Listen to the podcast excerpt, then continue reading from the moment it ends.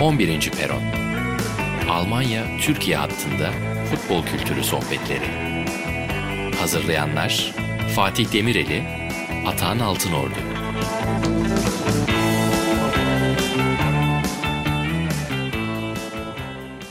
On birinci Peron'un 5. bölümünden herkese selamlar. Ben Atahan Altınordu. Her zamanki gibi Fatih Demireli'nin yorumlarıyla burada olacağız. Bu haftaki konumuz Almanya'daki sportif direktörlük müessesesi. Neden bu konuyu konuşacağımızı anlatmadan önce Fatih'e de bir hoş geldin deme fırsatı verelim. Ata selamlar nasılsın? Merhaba yine havadan sudan böyle şey selam ne haber nasılsın bu sohbetleri mi yapacağız bu podcast'te? Ata ben böyle konsantre oluyorum. Yani bunu sorduğum zaman podcast çektiğimizi o zaman inanıyorum. Bu lütfen bu konsantrasyon kaynağımı yok etme benim için. Şey falan da şey. konuşalım mı? Havalarda iyice evet. ısınmaya başladı. Tabii, Vakalar tabii. çok arttı falan. Bunları tabii. da konuşalım mı? Temizlik, maske, mesafe önem verelim. Bu tip şeyleri de konuşalım. Hepsini yapalım. Bu güzel dileklerin için teşekkürler. Konumuza girmeden önce söylemek istediğin başka bir şey varsa onları da dinlerim. Reklam yok mu? Abi bu podcast'i İnan Özdemir modere etmiyor. Burası Sokrates FC değil. O da güzel bir podcast. O da bizim podcast'imiz. Onu da severiz. Ama İnan Özdemir modere etmediği için hani reklamları... Şimdi gerçi ne yapacaksın şimdi? Sen Sokrates Almanya falan mı? Ben sana daha önce söylemiştim. Ben İnan Özdemir'e ezilmem. Bir inan Sokrates'in selametini düşündüğü için ona burada nasıl diyelim laf yetiştirmeni hiç hoş bulmuyorum. Sen düşünmüyorsun o düşünüyor ama laf yiyen o. Onu hiç kabul etmiyorum. O yüzden onun yerine reklamı ben yapacağım.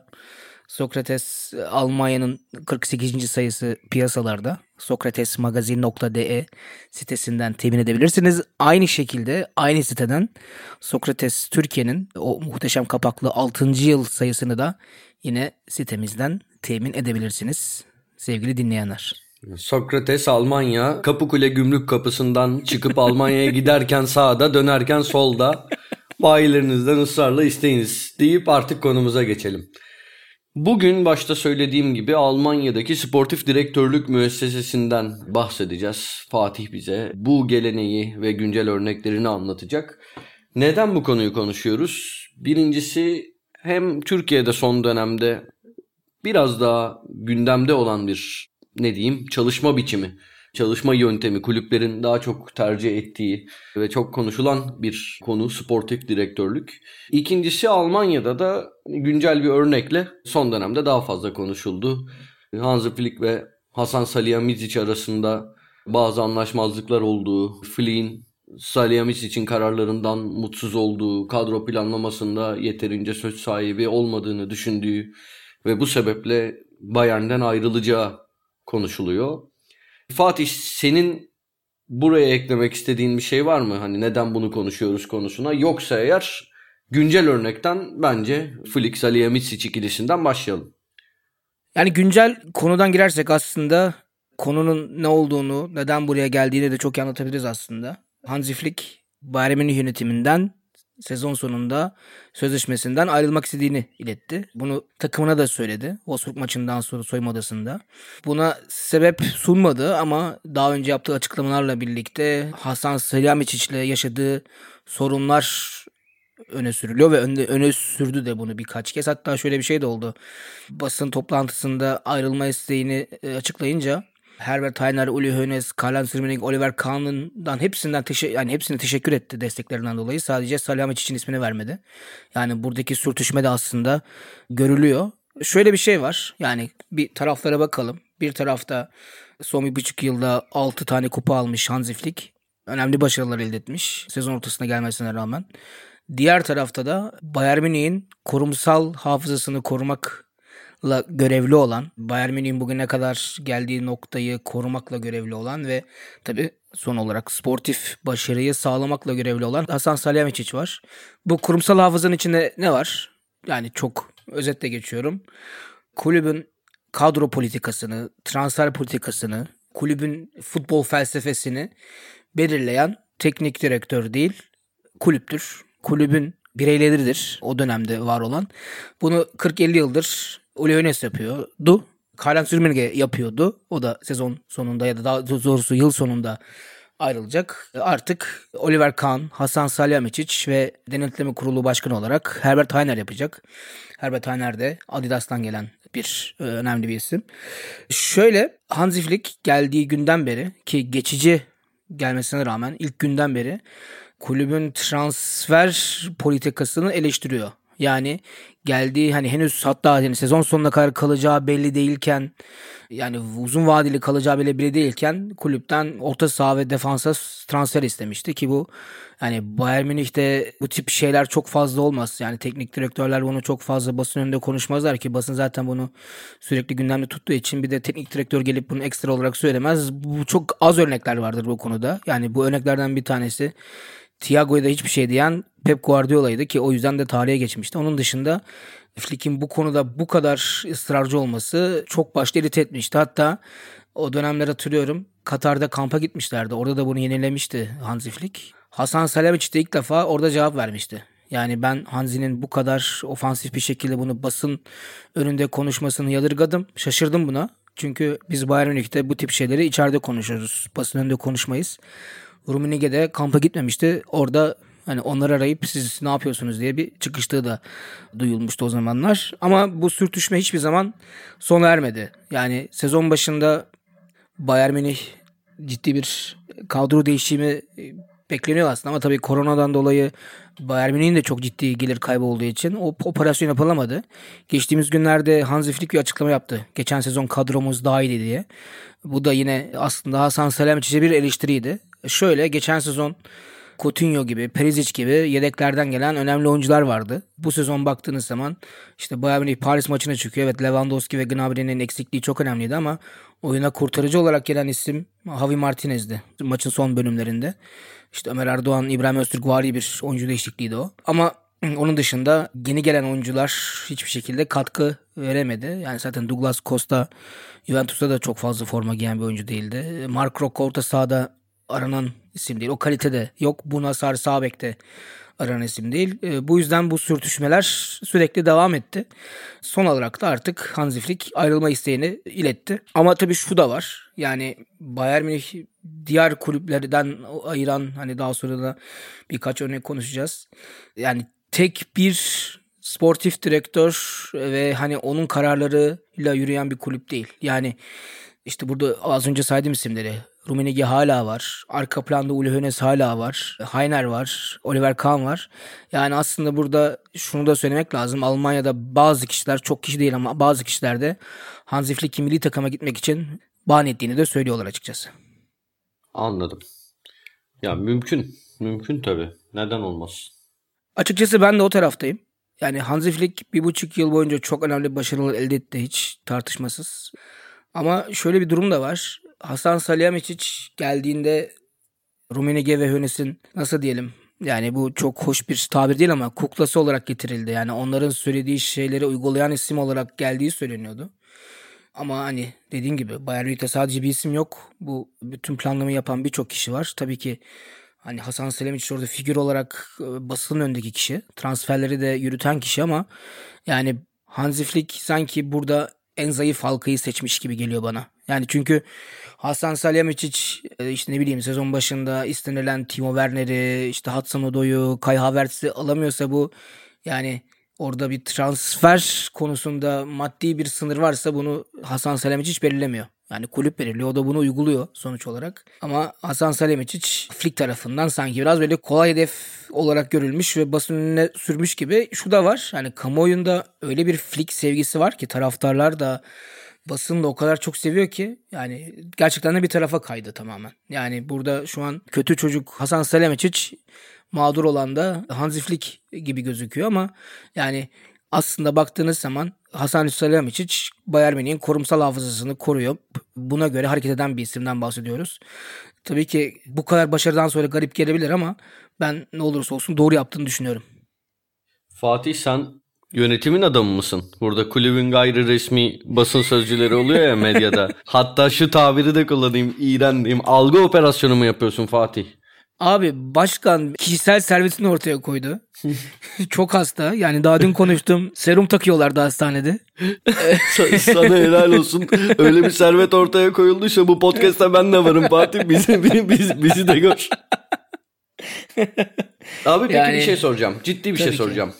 Mesela tamam transferde kaynaklar eskisi gibi fazla olmayabilir. Bundan Salihamidzic sorumlu değil. Fakat mesela Alaba'nın kalmasını istiyordu Flick. Kulüp o kontratı ona vermiyor Evet. ve ayrılıyor herhalde. Benzer bir şey. Ya Boateng'in kalmasını istiyor galiba. istiyordu. Doğru. Öyle gitmiyor. Bunlara da mı yani mesela o Alaba'ya verilmeyen kontrat Bayern'i öyle çok aşırı derecede etkileyecek bir şey de olmayabilir diye düşünüyorum. Hani bunda da mı sorumluluk tamamen Salihamidzic'te değil? Abi işte tam olarak kurumsal hafıza bu. Yani sana iki örnek vereceğim. Bir tanesi Michel Balak. Yani Bayern Münih'te oynadığı dönemde Almanya'nın en önemli oyuncusuydu. O da yeni sözleşme görüşmelerinde çok ciddi bir para istemişti. Tabii ki bu Bayern Münih'in batmasına neden olan bir para değildi. Prensip Ama meselesi. Prensip diyorsun. meseleydi diyor. Yani Bayern dedi ki benim sana ayırdığım bütçe yani en iyi oyuncuma ayırdığım bütçe bu.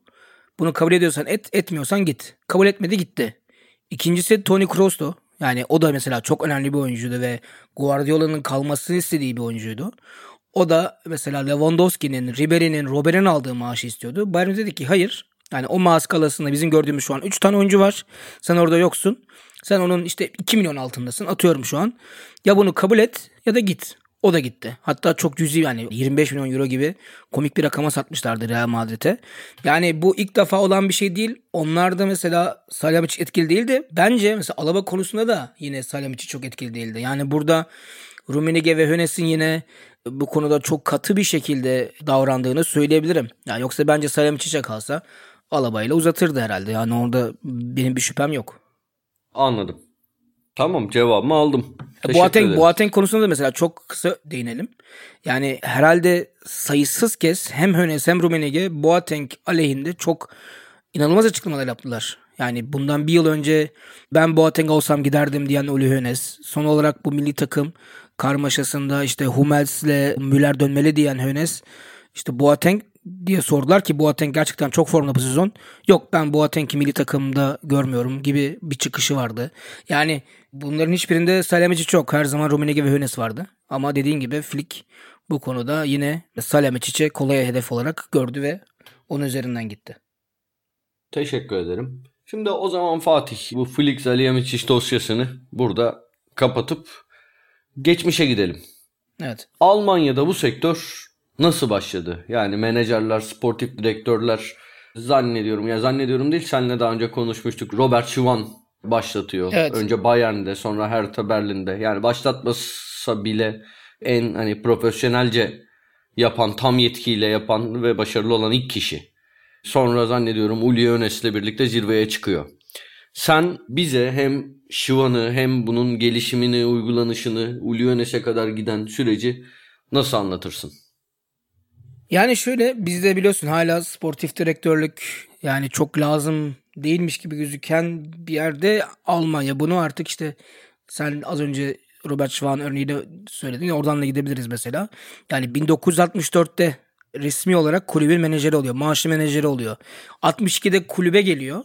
Futbol şube sorumlusu gibi bir yani ona benzer bir göreve getiriliyor ama kulüp içerisinde çok hızlı görüyorlar ki yani bu Robert Schwan'ın meziyetleri bundan çok daha fazlasını yapabiliri gösteriyor aslında ve 64'te Schwann'ın da aslında bu konuda çok ısrarcı olmasıyla birlikte bir menajerlik o zaman sportif direktör değil menajerlik olarak yani adlandırılıyor bu ve öyle başlıyor. Yani o zaman tabii ki bugünün Bayern Münih'i değil. Yani çok daha işte kulüp binası bile küçük bir kulübü aslında. İşte stat vesaire yok. Evet Almanya'da tanınan bir kulüp ama çok büyük bir kulüp değil ama çok hızlı bir şekilde Schwan ikna gücüyle de çünkü daha öncesinde bir sigorta şirketinde çalışıyor ve sigorta şirketindeki başarısı nedeniyle direktör oluyor. Yani oradaki ikna kabiliyetini kullanarak işte Bayern Münih'e çeşitli oyuncular kazandırıyor ki burada bence en önemli isim Franz Beckenbauer ön plana çıkıyor. Çünkü şöyle bir garip bir durum var yani bugün olsa hemen kovulma sebebi Beckenbauer 64 ya da 65'te kulübe geliyor Bayern Münih'e. Robert Schwan aynı zamanda Beckenbauer'ın da menajerliğini yapıyor.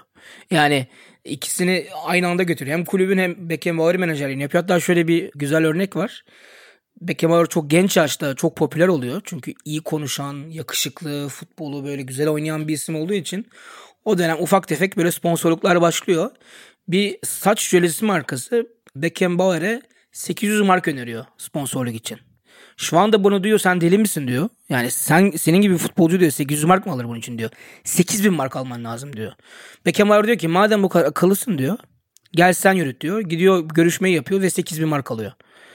Yani bunu daha önce Bayern Münih'e de aynı şekilde sponsorluklar getirmeye başlıyor ama tabii o dönem Almanya'da işte futbola bakış açısı ki biliyorsun yani profesyonellik 65'te başlıyor.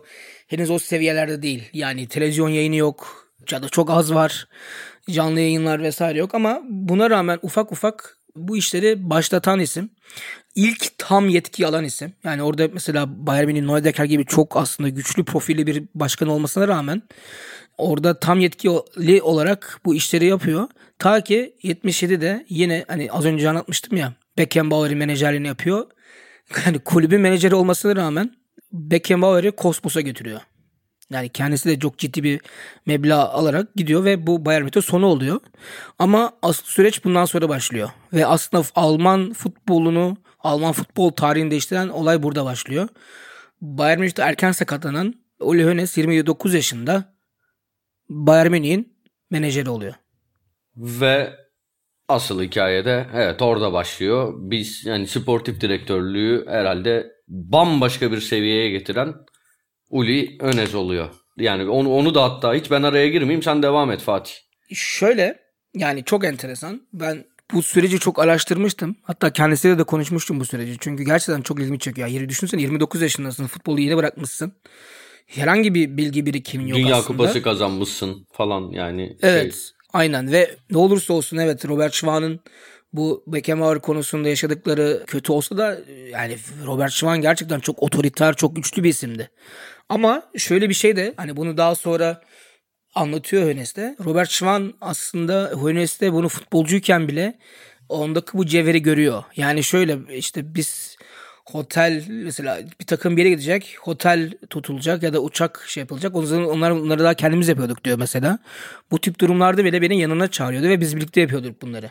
Otel seçerken şey yaparken vesaire. Bu tip durumlarda beni erken işin içine aldı. Bir de şöyle bir şey var. Hönes'in annesi babası kasap Stuttgart taraflarında bir yerde Ulm'de. Orada da aileye çok yardımcı oluyor süreçte. Yani orada da aslında baktığınız zaman işte finansal işte mali işlerde de az da olsa bir bilgi birikim kendisine ediniyor. Ama işte asıl enteresan olan tabii futbolun da daha popüler olması 74'te gelen Almanya Dünya Kupası ile birlikte orada iyice iş alevleniyor. İşte olimpiyat tadında maçlar oynanıyor vesaire. Hönes çok yani o güne kadar çok görülmeyen şeyler yapıyor. Mesela Almanya o dönem kendi sınırları içerisinde biraz kalmış, çok dışarı çıkmayan bir futbol kültürü. Hönes uzak doğuya gidiyor ya da işte ne bileyim Çin'e gidiyor. Kuveyt'e gidiyor, işte Arap Emirlikleri'ne gidiyor vesaire. Her yere gidip orada nasıl sponsorluklar elde edebilirim? Orada nasıl bir fayda sağlayabilirim kendime? Amerika'ya gidiyor. Orada MLB, NBA, orada nasıl bu işler işliyor? Onlara bakıyor. Mesela oğlu Amerika'ya giderken bir sipariş veriyor. Bana işte Giants'ın ceketini getir diyor. Ne Unis'in hiçbir haberi yok. Yani bu Giants kim? Ne yapıyor? Nasıl, neyin takımı bu?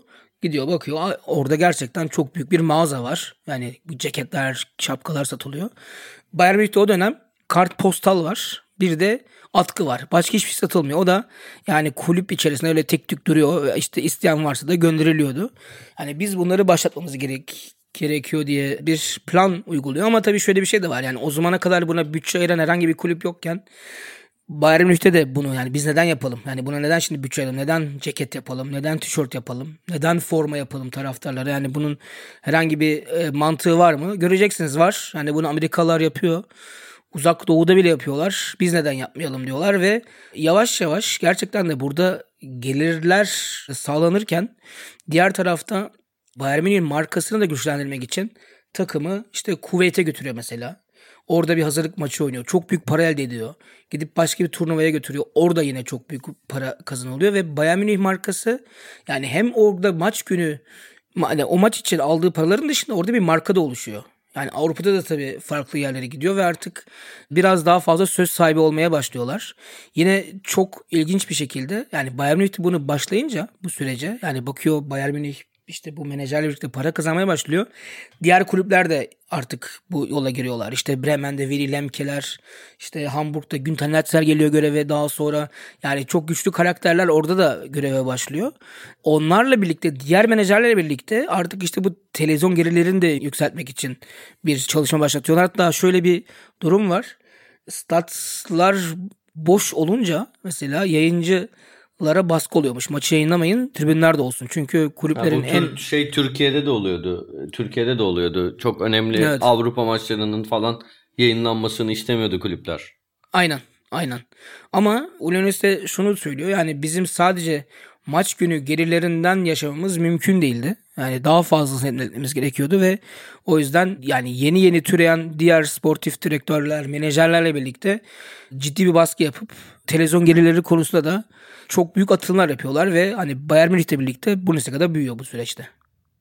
Peki Fatih, Uli Önes yine hani epey bu konuda sembol haline gelmiş biri. Daha az bildiğimiz veya hiç bilmediğimiz başka kimler bu işleri çok başarılı şekilde yaptı?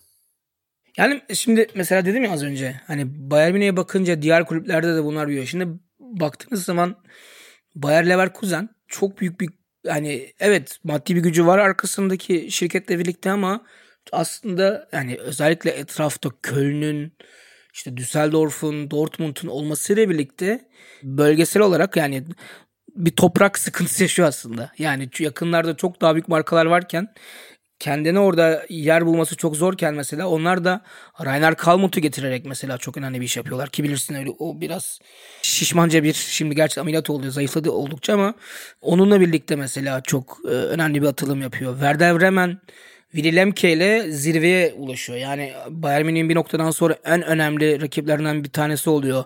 Rudi Assauer Schalke'de mesela. Yani kulüp batma noktasındayken, yok olma noktasındayken zirveye taşıyor. O muhteşem stadı oraya kuruyor. Bütün şehirdeki aslında muhalefetlere rağmen ve Schalke'yi çok önemli bir marka haline getiriyor. Dortmund'da yine işte Michael Mayer'ler vardı. Yani çok örnek sayabiliriz burada. Baktığınız zaman Almanya'da çıkış yapan bütün takımların, bütün kulüplerinin arkasında çok güçlü sportif direktörler var. Çok güçlü menajerler var. Evet yönetim kurulları vesaire takımlar, teknik direktörler önemli ama istisnasız hepsinde çok güçlü bir menajer, çok güçlü bir sportif direktör var. Hani onların getirdiği cesaret ve fikirle birlikte bu kulüpler büyüyorlar. Şu anda da öyle. Bunun hani güncel iyi örnekleri de var. Biraz Evet. da ondan bahsedelim mi? Tabii yani mesela bu çok yeni bir örnekten yola çıkarak Yani Almanya şey de geliştiriyor. Futbolcu geliştirdiği gibi, hocayı geliştirdiği gibi yeni nesil sportif direktörler de geliştiriyor, yetiştiriyor. Tabii ki yani hatta şöyle bir şey var biliyorsun yani özellikle böyle seçim dönemlerinde büyük kulüplerde şey olur ya hep Türkiye'de. İşte Alman futbol aklını getirecek mesela. Hani orada bir Alman sportif direktör gelecek ve burayı kurtaracak. Mesela Matthias Sammer son yıllarda sürekli böyle bir gündeme gelmiş. İşte Galatasaray'a gelecek, Fenerbahçe'ye gelecek, işte değiştirecek. Hatta artık Daum'da teknik direktörlükten öte hani işte sportif direktör ya da danışman olarak gelip bu işleri değiştirecek havası. Bu tesadüf değildi. Bunun hani Türkiye'de de görülüyor Almanya'da bu işlerin böyle yürüdüğünü. Ama mesela şu an Almanya'ya baktığımızda hani şimdi Max Eberl ismini söylesem Türkiye'de kaç kişi tanır? Yani futbolu çok iyi takip edenler tanır ama onun dışında aslında Almanya'nın son yıllarda en başarılı sportif direktörlerinden bir tanesi olduğunu söyleyebiliriz. Hatta Bayern Münih Hasan Salihamidzic'i getirmeden önce istediği isim Max Öyle Eberl'di. mi? Evet. Öyle evet, mi? Evet, evet çok istiyordu. Ama Max Eberl kabul etmedi. Onun da nedenini çok kısa söyleyelim. Yani burada Hönes ve Rumenegir'in olduğu bir yerde bütün fikirlerini, bütün yapmak istediklerini yapmama ihtimalin var. Max Eberl de Borussia Mönchengladbach'ta son yıllarda her istediğini, her yapmak istediğini harfiyen uygulayabildi. Yani Bayern Münih'e gelip bunları yapamıyorsa ben ben olamam diyerek Bayern Münih'in teklifini reddedip Borussia Mönchengladbach'ta sözleşmesini uzattı. Abi peki şimdi bir yandan Bayern Münih çok uzun yıllardır bu sistemi çok iyi uygulayan, hani bununla örnek gösterilen başarılarını buna borçlu bir kulüp. E, bir yandan da bu çok başlı sistemin mesela şeyleri var. Bak bu adam bu kadar başarısına rağmen gerçekten hani Mönchengladbach'ta yani mesela ben bu kadar içinde değilim ben bile tanıyorum. E, öyle söyleyeyim. Bu adam mı çekmiyor Bayern Münih? Yani biraz iki taraflı bir durum mu bu? Yüzde yüz ya mesela mesela hani ama Matias, başarılı da. Başarılı. Yani şöyle ama çünkü bak şimdi Matias Samer geldi mesela. O da aynısından çekti ve gitti mesela. Yani o da geldi çok önemli bir figür Matias Samer şimdi Alman futbolunda. Gittiği her yerde başarılı olmuş. Alman futbolunun kimliğini değiştirmiş vesaire vesaire. Federasyon bünyesinde çalışırken. Ama şöyle bir şey var şimdi Bayern Münih bu adamlara yer vermiyorken başarısız olmuyor. Çünkü dediğimiz gibi yani Rummenigge sadece Bayern Münih'te ve Alman futbolunda değil yani Avrupa futbolunda yön veren isimlerden bir tanesi. Yani elindeki bilgi birikim çok fazla. İşte Uli Hoeneß her ne kadar şu an arka planda kalsa da bilgi birikimi ve network'ü çok fazla. Herbert Heiner diyoruz. İşte Adidas'ın yıllarca e, yönetim kurulu başkanlığını yapmış bir isimden bahsediyoruz. Onun da işte mali ve yapılanma konusundaki bilgi birikimi çok fazla. Yani bunlar aslında klasik başkan figürleri değil. Yani işte aslında inşaat işinden gelen ya da ne bileyim bilmem ne mağazası olan ya da atıyorum işte su üreticisi olan adamlar değil. Bu adamlar futbolun içinden gelen, futbolun içinde büyüyen ve o işte aslında Bayern Münih'i ne başarılı edebilir unsurlarını çok iyi bilen ve uygulayan isimler. Yani bunların yanında çalışmak o yüzden çok kolay değil. Çünkü Max Eberl şey diyebilir. Ya ben Gladbach'ta böyle yaptım. E, tamam adam diyor ki ya burası da Bayern Münih ama bizde böyle. Yani çok küçük bir örnek vereceğim. Bayern Münih'te yani ben bunu daha önce de çok sormuştum. Bayern Münih kurmaylarına işte yakın duran kişilere neden bu kadar farklı Bayern Münih diğerlerinden? Yani neden Bayern Münih bu kadar şampiyon oluyor, bu kadar başarılı oluyor? Yani hepsi aynı şeyi söylüyor. Çünkü bizde beraberlik yeterli bir sonuç değil. Hani Dortmund berabere kaldığı zaman deplasmanda iyi puan diyor. Biz o bir birlik sonuçtan sonra oturup kulüp içerisinde kriz toplantısı yapıyoruz diyorlar mesela. Şimdi bunu bunu benimsemek bile bir süreç aslında baktığın zaman. Ya bu işin bence nedeni değil sonucu gibi. Bayern Münih belli konularda e, daha erken adım atmış. O adımlar başarıyla sonuçlanmış. Bugünkü daha güçlü ve arkasından daha ciddi, daha iyi destek bulmuş. Böyle bir kültür oluşmuş. O fark, aradaki başarı farkı, maddi fark sürekli açılmış. Bence ondan sonra ortaya çıkan bir şey. Bu beraberlik bizim için yeterli sonuç değil. E, biz beraberliği iyi görmüyoruz ya yanlış mı düşünüyorum? Bu biraz slogan Yok, gibi doğru, geldi tabii bana. ki doğru. Ya tabii ki doğru. Yani ama ne olursa olsun şimdi buraya gelmek de bir süreç ya. Hani şimdi bu, bu noktaya gelmek için de bir yerden başlamak zorundasın. Bunu nasıl başlarsın? Hani sana başarıyı garanti eden, neredeyse garanti eden unsurları bir araya toplaman gerekiyor. Yani bu unsurlar nedir? İyi bir teknik direktör bulmak, iyi bir mali yapıda olmak, iyi bir kadro kurmak, işte iyi bir ortam yaratmak gibi gibi şeyler. İşte aslında başarının anahtarı. Şimdi bunları çok kolay bir şekilde 3 saniye içinde söyledim ama başarıyı getiren unsurlar bunlar.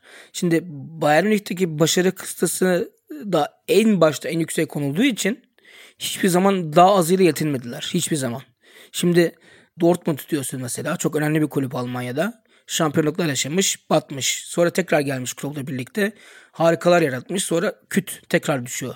Şimdi Bremen'e bakıyorsun. Şampiyonluklar yaşamış, düşmüş. Tekrar yükselmiş. Hamburg vesaire. Yani burada sürekli kulüplerin inişleri çıkışları var. Yani şimdi belki bugün aradaki makas çok çok açıldı ama yani bu şimdi bundan 20 yıl önce, 15 yıl önce makas o kadar açık değildi. Yani Bayern Münih'in belki biraz daha fazla parası olabilir ama bu hale gelmesine gerektirecek bir fark yoktu. Yani aslında bu kültür o zaman oluştu. Bu Mia San Mia dediğimiz o biz biziz o kültürü var ya. Yani aslında bu yeni bir slogan değil. Oldum olası var olan bir slogan. Ama işte bunu sürekli yaşayan ve yaşatan isimleri bünyesinde barındırdığı için yapıyor aslında daha çok. Yani ama bu mesela işini iyi yapan bir sportif direktörün ya ben Bayern'de istediklerimi yapamam deyip vazgeçmesi kötüye de işaret değil mi? Sadece kötü demiyorum. Kötü tarafını sadece soru işareti olarak kafamda bulunduruyorum. Yarın öbür gün işler yolunda gitmediğinde bu sistem hani şey olur ya bir yandan Türkiye'de de bunu çok konuşuyoruz. Zaman zaman Bayern için de kötü dönemlerde konuşuluyor diye düşünüyorum. Bir yandan mesela futbolcuya dayalı düzen oluyor. Mesela Hansi Flick için de vaktiyle hani söyleniyordu. Futbolculara güvendi o. işte Müller'in takım içindeki gücü var ya mesela belli oyuncuların. Flick biraz öyle başarıya ulaştı. Doğru mu? Doğru yorumluyor mu? Doğru doğru doğru. Yüzde yüz doğru. Türkiye'de de başarılı olan e, kulüplere zaman zaman önce o takımdaki hava, oyuncu, abilik ortamı ama işler kötü gittiğinde futbolcuya dayalı düzen işte şey e, başarısızlığa sebep oldu. Gelen oyuncular adapte olamadı. Kendilerini dışarıda hissettiler. Benzer bir şey mesela Bayern'in birkaç yıllık başarısızlığının ardından bu çok başlı sistem bir kriz de yaratmaz mı? Ya muhakkak yaratabilir ama şimdi şöyle bir şey de var. Yani bu süreçte hani Hönes gitti faal olarak. Rummenigge de ayrılıyor ama yerini şimdi Kan ve Salihamidzic dolduruyor mesela. Yani orada bunlar kaldı ve başkası gelmedi değil. Şimdi Kaan'a bakıyorsun. Yani Tabii. mesela Philip Lahm mesela bu görevi çok yapmak istemişti. Ama Bayern Münih'in denetleme kurulu ki çok önemli bir organdır Almanya'da. Özellikle şirket olmuş Yeterli kulüpler. mi bulmadı? Yeterli bulmadı Filip Lam'ı. Yani bilgi birikimi ne ki dedi şu an Bayern Münih'te yöneticilik yapacak nasıl bir e, donanımı var dediler. Şimdi Filip Lam diyorsun. Alman futbol tarihinin, dünya futbol tarihinin önemli isimlerden bir tanesi. Ama yeterli bulunmadı. Neden Oliver Kahn yeterli bulundu? Çünkü Oliver Kahn futbol kariyerinden sonra işte okumaya karar verdi. Gidip çok önemli yerlerde kendisine işte futbol dışında da bazı şeyler getirdi. İşte mali konularda, işte borsada vesaire bu tip şeyler öğrendi. Şirketler kurdu. Çok başarılı şirketler kurdu. Çok büyük kazanım elde eden şirketler kuruldu ki hala bu şirketler devam ediyor. Onun dışında televizyonda işte yorumculuk yaptı çok önemli yerlerde.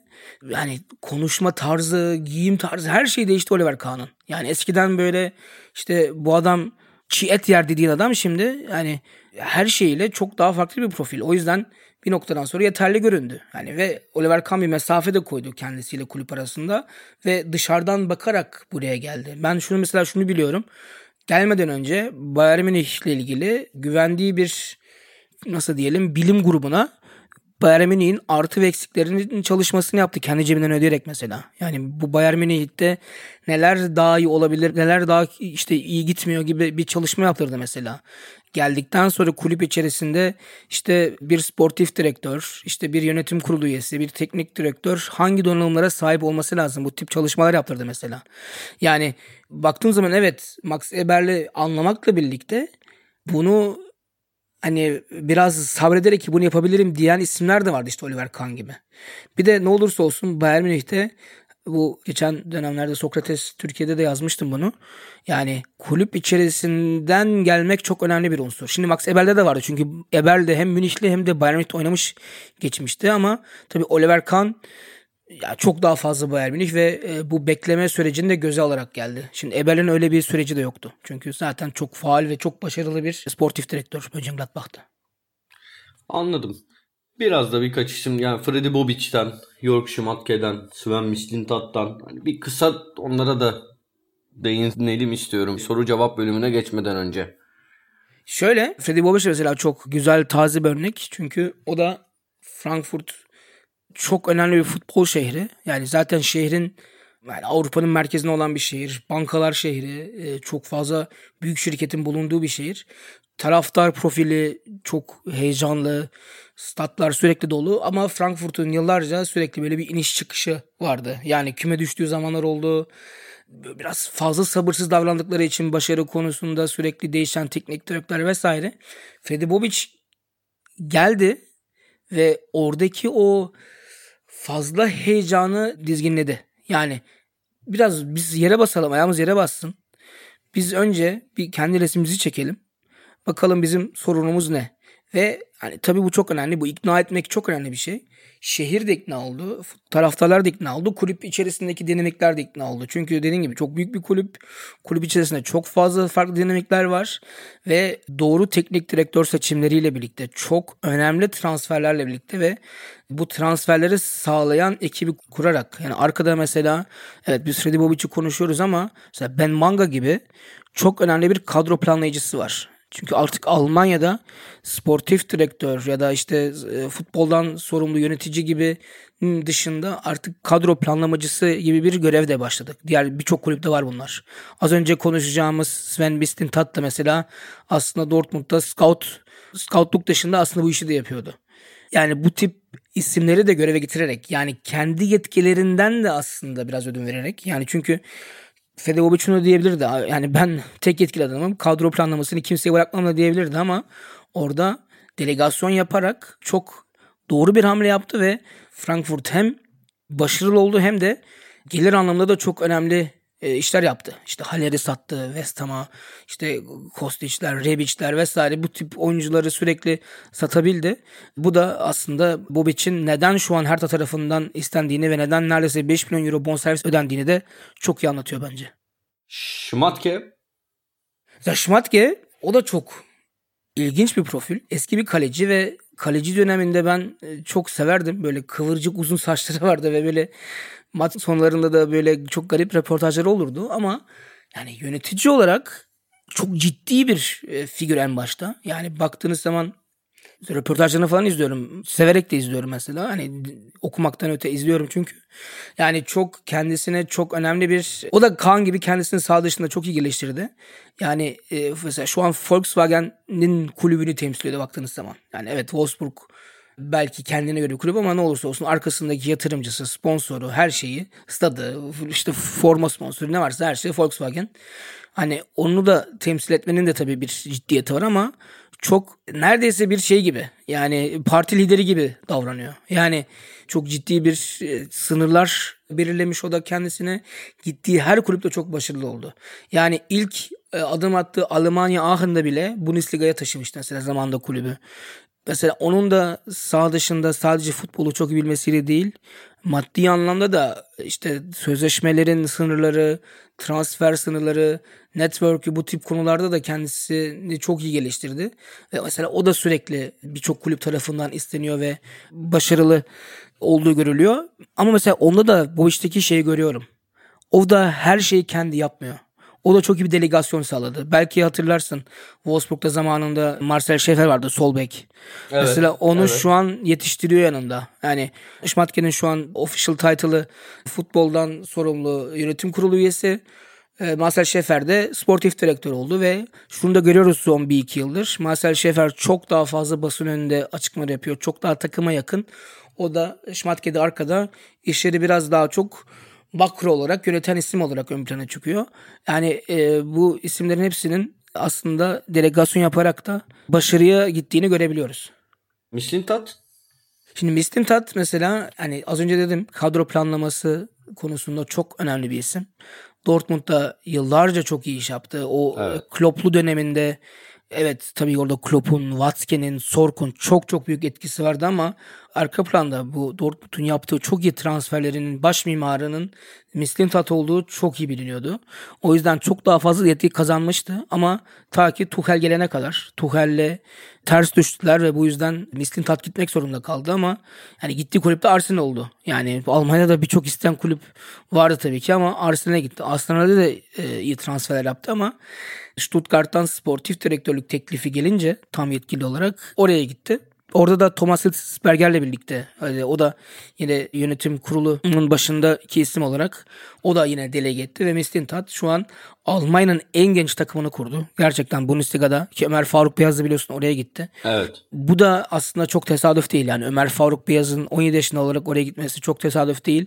Hani belki hemen ilk etapta orada ilk 11 oyuncusu olmaz ama şundan çok eminim eğer Ömer Faruk kendisini fiziken adapte ederse yani yeni sezonda hiç az maç oynamayacaktır ben bundan eminim bu yaşına rağmen. Yani orada kendisine yer verecektir. Stuttgart çok çok heyecanlı bir proje oldu Mistin Tat'la birlikte. Teknik direktör seçimi de çok doğruydu. Hoffenheim altyapısından getirdikleri Pellegrino Materazzo çok değerli bir teknik adam. Orada yani herhalde biz bir Stuttgart şey çıkacak yine biliyorsun zamanında o bir sürü işte Gomez'ler, e, Kediralar, evet. Lep'ler falan çıkmıştı. Herhalde yine öyle bir süreç başlayacak. Burada tamamen Mislintat'ın çok önemli adımlar attığını görebiliyoruz. Peki Fatih son soruma geçeyim. Soru cevaptan önce klasik bir soru. Türkiye'de neden olmuyor? Ben bunu sana sorayım. Neden olmuyor sence?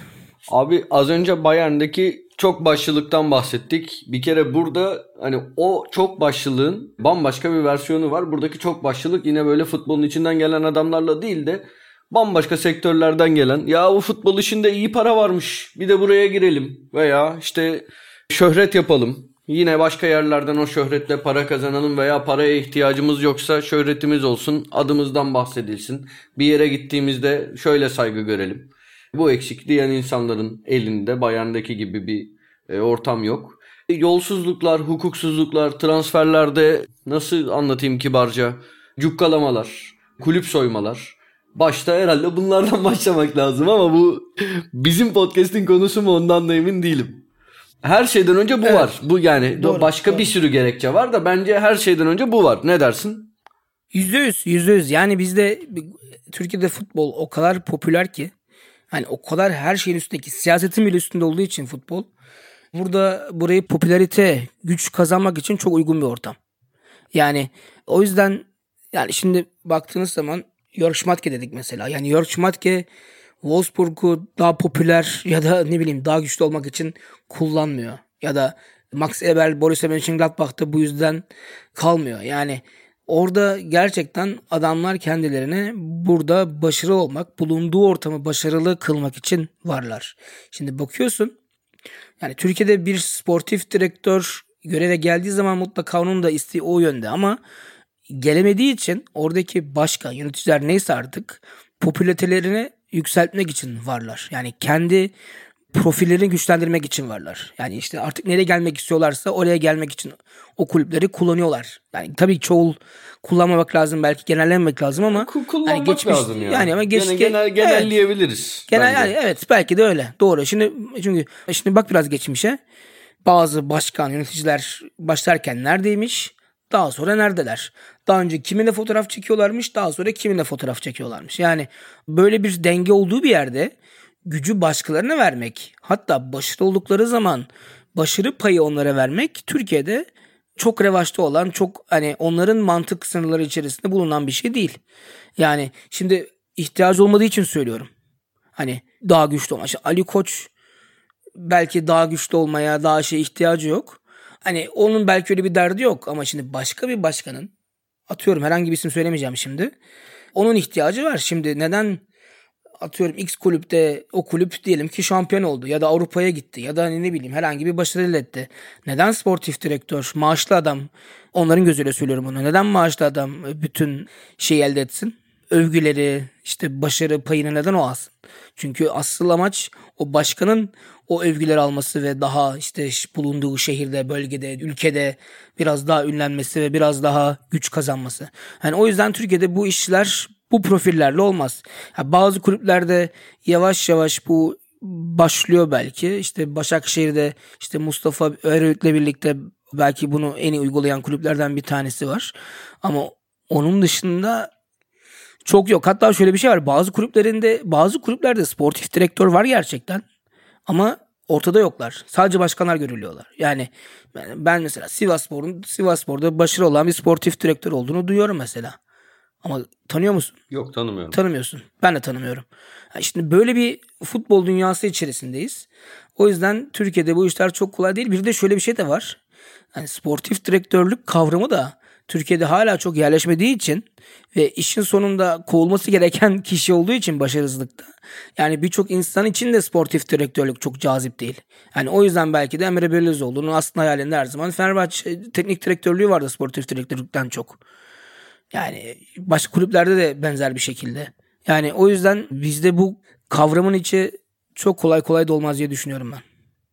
Teşekkürler Fatih. Şimdi soru cevap bölümümüze geçelim. Losing Defense ve Burak Özaydın'ın sorularını aslında bölüm içinde yanıtlamış olduk. Zalihamidzic Flick kavgasına dair sorulardı. Geçiyorum. Ege Dündar'ın bir sorusu. Almanya-Türkiye arası teknik direktör transferleri yakın dönemde artabilir mi acaba? Şimdi yani bir yandan tahmin sorusu mu bir yandan bir bilgim var mı diye ama aslında artmalı konusunda hemfikir miyiz Fatih? Hemfikiriz. Yani herhalde daha çok Almanya'dan Türkiye'ye bir Tabii tabii. transfer bekleniyor. yani keşke tersi de olsa da o yani çok olası gözükmüyor şu an. Ya bence geçmişte birçok kez başarılı olmuş bir deneme neden artık yapmıyoruz onu da bilmiyorum açıkçası.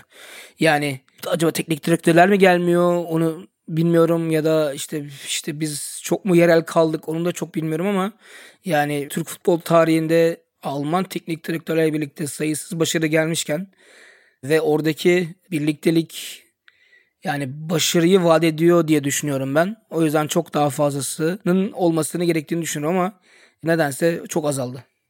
Fatih böyle bize Türkiye'de daha önce bıraktığı büyük etkileri başka Alman teknik direktörlerin e, etkilerini gerçekleştirebilecek böyle genç devrim yapabilecek ve Türkiye'ye gelmeyi kabul edebilecek birkaç teknik direktör ismi verir misin?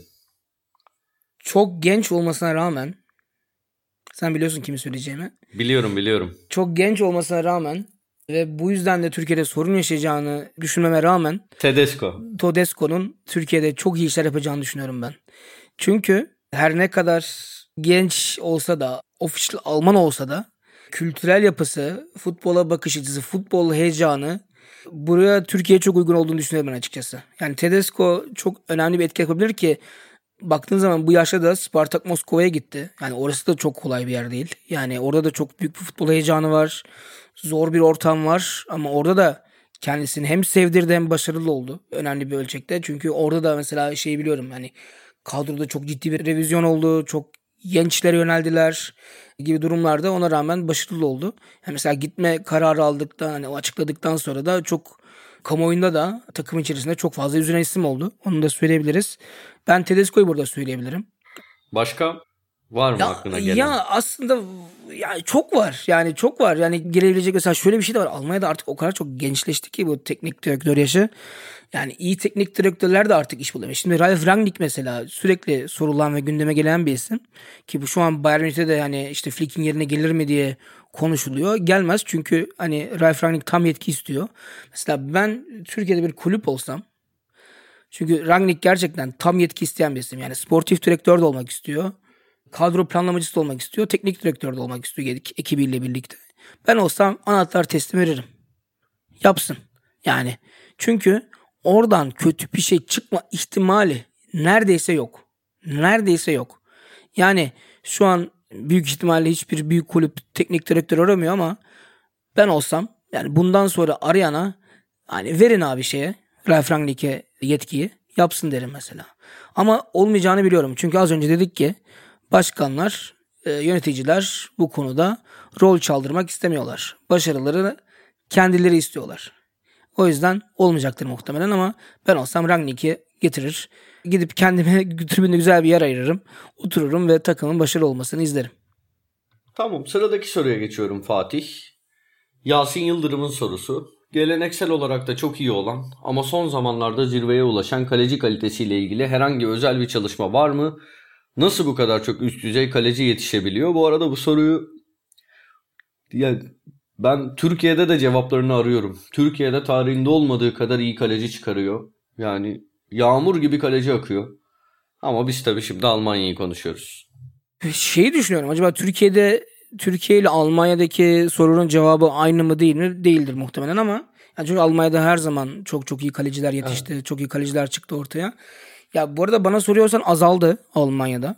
Yani çok daha mesela bundan 3-4 yıl önce milli takım havuzu içerisinde çok daha fazla isim söyleyebiliyorduk. Şimdi artık o kadar çok isim yokmuş gibi geliyor bana. Hani Neuer'den sonra evet Ter Stegen çok önemli bir kaleci ama o da artık belirli bir yaşa geldi. İşte Kevin Trapp belirli bir yaşa geldi ama Leno işte bir yani tabii ki yaşlı değiller ama yani şimdi 20 yaş kategorisine bakıyorum mesela ya da 18, 19, 20, 21 yaş kategorisine bakıyorum.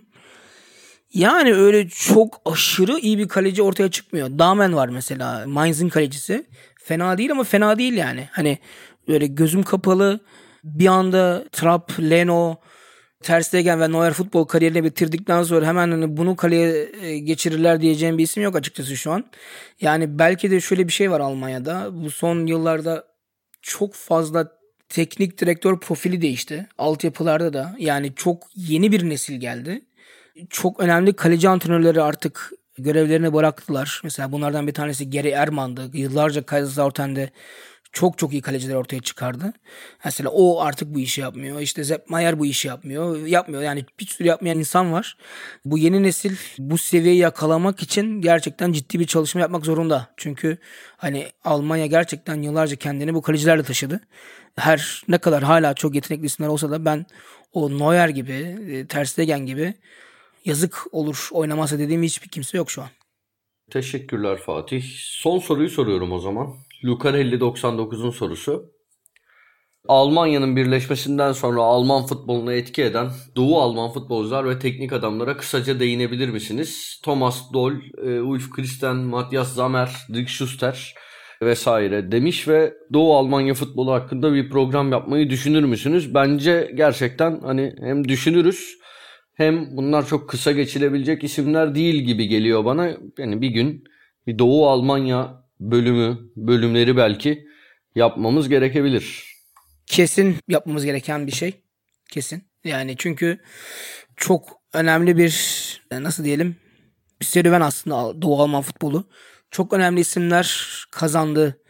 Alman, Doğu hani işte Birleşen Almanya çok önemli isimler kazandı ama onları yeterince kullandı mı ben ondan çok emin değilim. Yani çok daha fazla yapabilirdi. Evet Bünferit olarak işte Ulf Kirsten gibi, Matthias Sammer gibi isimler çok büyük katkı verdiler ama yani oradaki eğitim sistemi, oradaki yetiştirme tarzı evet bazı durumlarda çok tartışmalı şeyler de var. Hatta dopinge kadar giden durumlar da var ama onların dışında oradaki yetiştirme kültüründen çok daha faydalanabilirdi diye düşünüyorum. Ben ki hani kendilerinden de biliyorum birçok Doğu Alman futbolcu Batı Almanya'daki çalışma kültüründen de yani rahatsız oldu demeyeyim ama çok şaşırdıklarını da biliyorum mesela. Yani mesela şey vardı 90'da Franz Beckenbauer'in bir açıklaması var Almanyalılar birleşince. Biz işte bundan sonraki 10 20 30 yıl artık maç kaybetmeyiz demişti. Bu kadar çok oyuncu kazandık ama yani yeterince kullanıldıkları için de bir problem yaşandı. Yani şu an baktığınız zaman hala da işte Bundesliga'da yani Doğu Almanya'yı temsil eden işte Leipzig o da nasıl geldiği belli. İşte Union Berlin var. Onu da bir ayrı parantez açmak gerekir. İşte ikilin, ikinci ligde tek tük Aue gibi kulüpler var. Ama onun dışında üçüncü ligde yukarı çıkmaya bocalayan önemli kulüpler var. Dresden, Rostock gibi. Yani gerçekten ayrı bir bölüm konusu bence. Ama yeterince yani şunu şimdiden söyleyebilirim yeterince faydalandıklarını düşünmüyorum. Yani galiba Doğu Alman milli takımında oynayıp da birleşmeden sonra Batı Alman milli takımında da oynayan 7-8 futbolcu falan var. Çok fazla yok ki hani çok da iddiasız bir takım değildi Doğu Almanya. Evet. Hatta evet. Dünya Kupası'nda Batı Almanya'yı yenmişliği de var. Jürgen Sperwasa'nın attığı o tek golle unutulmaz golle. Biraz ilginç bir bakış açısı olabilir gerçekten. Yani hiç düşünmemiştim çok kullanılmadıklarını ama şimdi bilmiyorum. Ya düşününce ilginç geldi sen söyleyince. Yani dediğim gibi mutlaka hani Zamer gibi, Tom gibi, Dol gibi doğal yetenek ve yani gerçekten oynatmadığın zaman ayıp olacak isimler vardı. Ama yani onun dışında çok daha fazlası. Ya burada belki sadece oyuncu olarak da değil. Yani teknik direktör olarak da, antrenman metotları olarak da, işte belki biraz daha çok çalışma kültürü olarak da çok daha fazlası olabilirdi ama tabii Batı Almanya'nın da böyle bir şey vardı, bir özgüveni vardı. Hani biz bu işi zaten yapıyoruz, başkasının fikirlerine ihtiyacımız yok. Doğu Almanlardan hiç yok. Fikri vardı tabii ki. O yüzden de o tempoya ayak uydurmak zorunda kaldılar. Onu söyleyebiliriz. O zaman Fatih veda zamanı geldi. Beşinci bölümünde geldi sonuna gelirken Hadi sen et vedayı. Yok sen yap ya sen bu işi daha iyi beceriyorsun. bu arada bu arada kısa bir özür de dileyim. Sesim gitgide biraz daha azaldı. Hafta başından beri bir ses problemi yaşıyorum. Dinleyicilerden de bu yüzden özür dileyim sesim çok rahatsız ettiyse. O halde sana bir kez daha geçmiş olsun diyor ve bizi dinleyen herkese teşekkür ediyoruz. İki hafta sonra 6. bölümde görüşmek üzere. Görüşmek üzere.